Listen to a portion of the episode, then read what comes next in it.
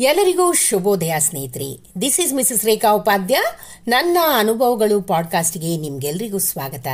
ಬನ್ನಿ, ಸ್ನೇಹಿತರೆ. ಇವತ್ತಿನ ಈ ಹೊಸ ಸಂಚಿಕೆಯಲ್ಲಿ ನಾವು ಖಾಲಿಯಾಗುತ್ತಿರುವ ಸಮಾಜ ನೀರಸ ಜೀವನ, ಹಳ್ಳಿ ಹಳ್ಳಿಗಳ ಎಲ್ಲ ಕಥೆಯನ್ನ, ಅವರ ಜನಜೀವನದ ಬಗ್ಗೆ ಒಂದು ಚಿಕ್ಕ ಮಾಹಿತಿಯನ್ನ ಕೇಳಿ ಕಲ್ತ್ಕೊಳ್ಳೋಣ. ಎಲ್ಲ ಹಳ್ಳಿಗಳಲ್ಲೂ ಒಂದೇ ಕತೆ, ಸ್ನೇಹಿತರೆ. ಹೆಚ್ಚಿನ ಕುಟುಂಬದಲ್ಲಿ ಗಂಡು, ಹೆಣ್ಣು ಎಂಬಂತೆ ಒಂದು ಅಥವಾ ಎರಡೇ ಮಕ್ಕಳು.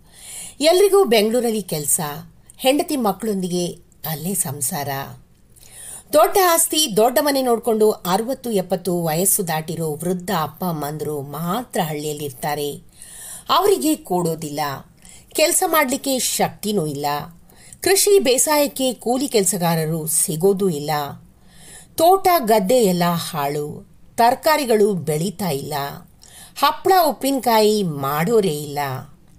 ಎಲ್ಲರೂ ಪೇಟೆಯಲ್ಲಿರೋ ಕಾರಣ ಹಳ್ಳಿ ಶಾಲೆಗಳಲ್ಲಿ ಮಕ್ಕಳೇ ಇಲ್ಲ. ಮದುವೆ ಉಪನಯನಕ್ಕೆ ಪುರ್ರ್ ಅಂತ ಎಲ್ಲರೂ ತಮ್ಮ ತಮ್ಮ ವಾಹನಗಳಲ್ಲಿ ಹಾರ್ಕೊಂಡು ಬರ್ತಾರೆ. ಊಟ ಮಾಡಿ ಕೈ ತೊಳೆದು ತಿರುಗಿ ನೋಡಿದಾಗ ಮತ್ತೆ ಬೆಂಗಳೂರಿಗೆ ಹೊರಡಲಿಕ್ಕೆ ಕಾರ್ ಸ್ಟಾರ್ಟ್ ಆಗಿದೆ. ಎಲ್ಲ ಸಂಬಂಧಗಳು ಕಳಚಿಕೊಳ್ಳುತ್ತಿವೆ ಸ್ನೇಹಿತರೆ.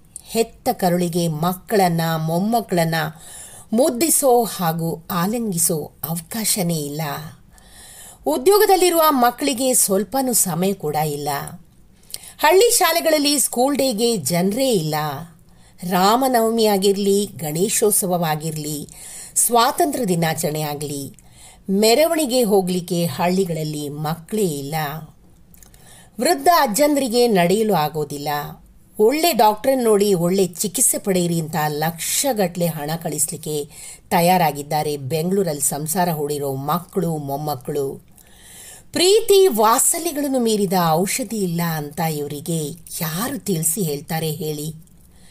ಇನ್ನೊಂದೆಡೆ ವಯಸ್ಸು ಮೀರಿ ಮುದುಕರಾಗ್ತಿದ್ರು ಕೂಡ ಹುಡುಗಿ ಸಿಗದೆ ಬಾಕಿ ಉಳಿದಿರೋ ಅಣ್ಣ ತಮ್ಮಂದಿರ ಮಾನಸಿಕ ವ್ಯತೆ ಅವರಿಗಾಗಿ ಕೊರಗುತ್ತಿರೋ ತಂದೆ ತಾಯಿಗಳು ಹಳ್ಳಿಯ ಸಮುದಾಯ ಪೂರ್ತಿ ಕುಸಿದು ಹೋಗಿದೆ. ಸುಖ ಸಂತೋಷಗಳಂತೂ ಮಾಯವಾಗಿ ಬಿಟ್ಟಿದೆ. ಹಣ ಗಳಿಸೋ ರೇಸ್ನಲ್ಲಿ ಬೆಂಗಳೂರಲ್ಲಿ ಹಣಗಾಡ್ತಿರೋ ಪೀಳಿಗೆಯವರು ಸುಖದಲ್ಲಿಲ್ಲ.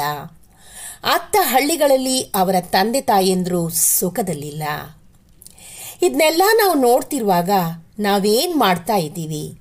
ನಾವೆತ್ತ ಸಾಕ್ತಾ ಇದ್ದೀವಿ. ಇದಕ್ಕೆಲ್ಲ ಯಾರು ಉತ್ತರ ಕೊಡ್ತಾರೆ? ನೀವೇ ಉತ್ತರ ಕೊಡಬೇಕು ಸ್ನೇಹಿತರೆ. ಈ ಒಂದು ಚಿಕ್ಕ ಹಳ್ಳಿ ಜನಜೀವನದ ಕತೆ ನಿಮಗೆ ಇಷ್ಟವಾಗಿದ್ದಲ್ಲಿ ದಯವಿಟ್ಟು ನನ್ನ ಪಾಡ್ಕಾಸ್ಟನ್ನು ಲೈಕ್ ಮಾಡಿ ಶೇರ್ ಮಾಡಿ ಹಾಗೂ ಫಾಲೋ ಮಾಡಿ. ಧನ್ಯವಾದಗಳು.